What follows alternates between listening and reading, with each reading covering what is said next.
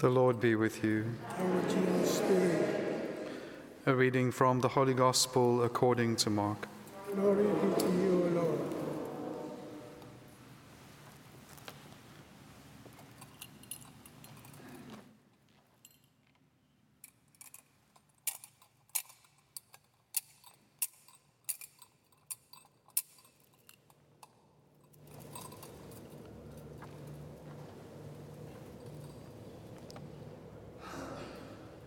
Jesus said to his disciples, In the days after the great tribulation, the sun will be darkened, and the moon will not give its light, and the stars will be falling from heaven, and the powers in the heavens will be shaken. And then they will see the Son of Man coming in clouds with great power and glory. And then he will send out the angels and gather his elect from the four winds, from the ends of the earth to the ends of heaven.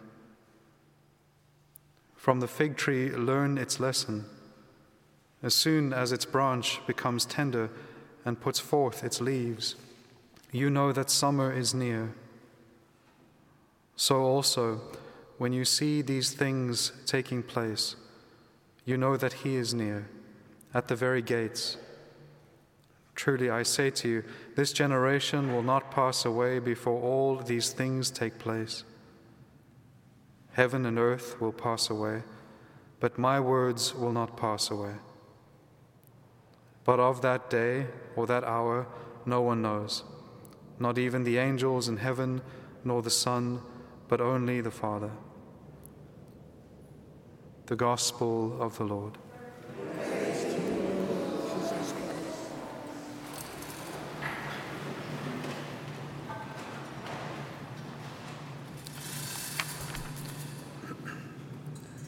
As the church now comes and draws near, draws nearer to the end of ordinary time, so, also then in the liturgy, there is a shift in focus, which is that the church then shifts her focus in the liturgy to the four last things, to the things at the end. So, the four last things are death, judgment, heaven, and hell. Every soul will experience three of those things. All of us will experience death and judgment, and then heaven and hell is dependent upon the state of our soul prior to and at the moment of death. And so, in this shift then to looking forward, there are specific things which the Lord says to do and also not to do. And I think that there are misinterpretations, as we can see sometimes evident, um, as to what the Lord intends when He does shift His disciples' focus towards the end, the end things. So, what has happened here in the gospel is that the Lord has been in the temple. He's seen that, that whole account of the widow's mite, and different things have happened there in the temple. He's become very dissatisfied with what he sees there because, obviously, instead of welcoming the very person for whom it is built and constructed, they always are rejecting him and wanting him to leave the temple. And so he is now, as he is departing from the temple, I think that that dissatisfaction with what is happening there is picked up by his disciples. And one of his disciples says to him, Lord, look at all these beautiful stones, right? Look at all these things that had, in the way in which the temple has built. I think trying to get the Lord um, to kind of reattach himself with what is becoming evident in a, dist- in a detachment from that temple, not by his own will, but because the ones who have charge of it are now slowly edging him out. That scene where the fact where they do eventually want the Lord to leave, and he says to them, Your house is left to you desolate. It's no longer the house of the Father, it has become their house because it serves their purposes, it serves their ends, it no longer serves the purposes of God. And so he says, Your house is left to you des- desolate in one of the other gospel accounts. And so the disciples, almost in a desperate attempt to get him to kind of reattach to the temple, they say, Look at all these beautiful stones. And he says, Do you see these stones? The day is coming when not one will be left upon another. And then he goes with his disciples and they cross the Kidron Valley and they sit down on the Mount of Olives. And if you sit there on the Mount of Olives, you do have a very profound and beautiful view of the city of Jerusalem. It gives it a perspective that is, that is profound and beautiful. And the Lord sits there with his disciples when he is giving them this teaching. And so it can be interpreted and is interpreted in many ways. Uh, one of the ways in which is interpreted is in the historical destruction of the Temple of Jerusalem, which didn't happen long after uh, the Lord had, had died and after his death and resurrection. It wasn't that many years after that that eventually the Roman army came in and destroyed the city of Jerusalem. And you have a very detailed account of that destruction with the Jewish historian Josephus. And so you can, you can look that up online and you can read through what happened and the terror and the horror of all of those uh, things that happened to the Jewish people at that time.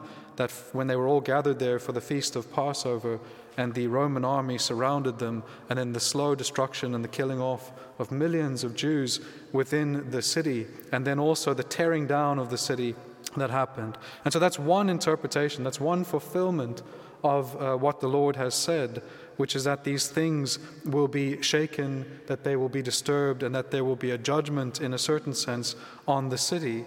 But it is also towards the end. It's for each individual soul that the Lord is also speaking, and also his final judgment when he comes at the end of time.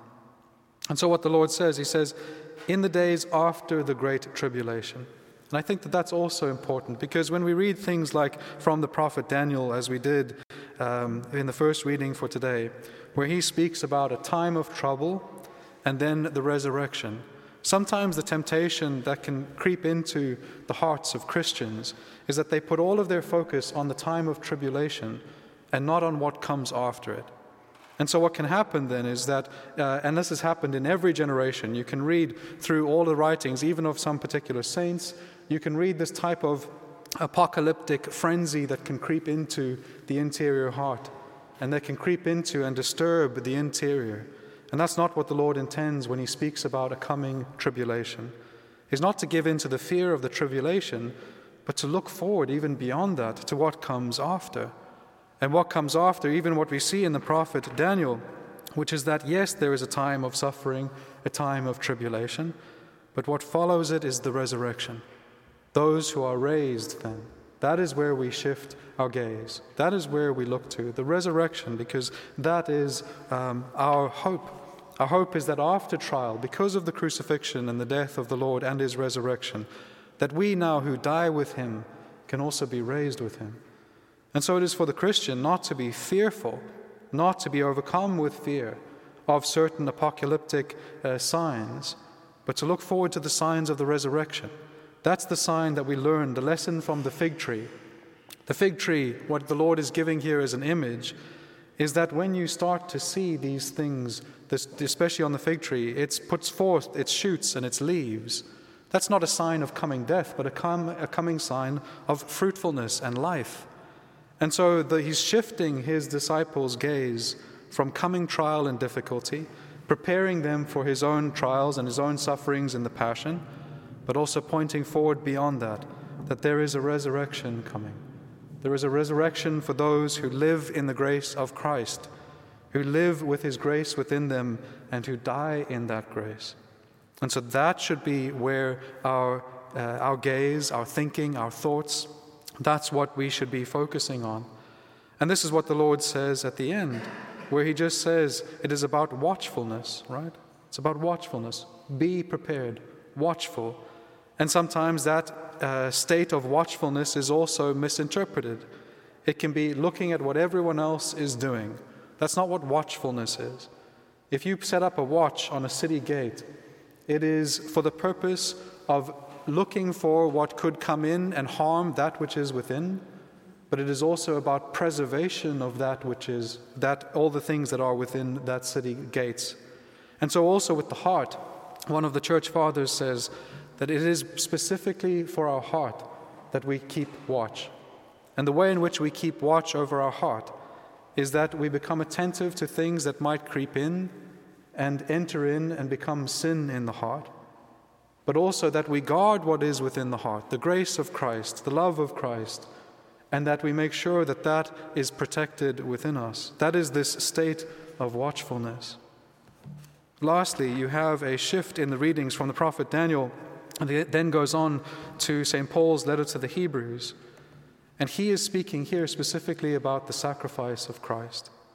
And whenever we think about the resurrection, we have to think about the sacrifice of Christ. Our hope in the resurrection is tied to Christ's sacrifice, which we celebrate and participate in here at the Mass, but also in the Eucharist and Holy Communion. We know in John chapter 6, the Lord ties our resurrection to the reception of his body and blood. If you do not eat my flesh and drink my blood, his life, he says, will not be in us, and we will not be raised on the last day.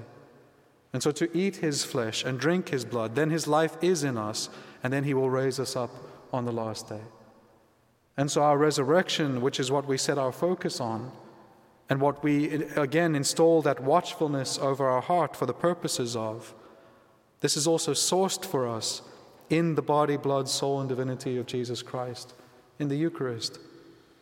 And so as we come here and as we participate in this Mass, in Christ's one for all suffering and offering and his sacrifice.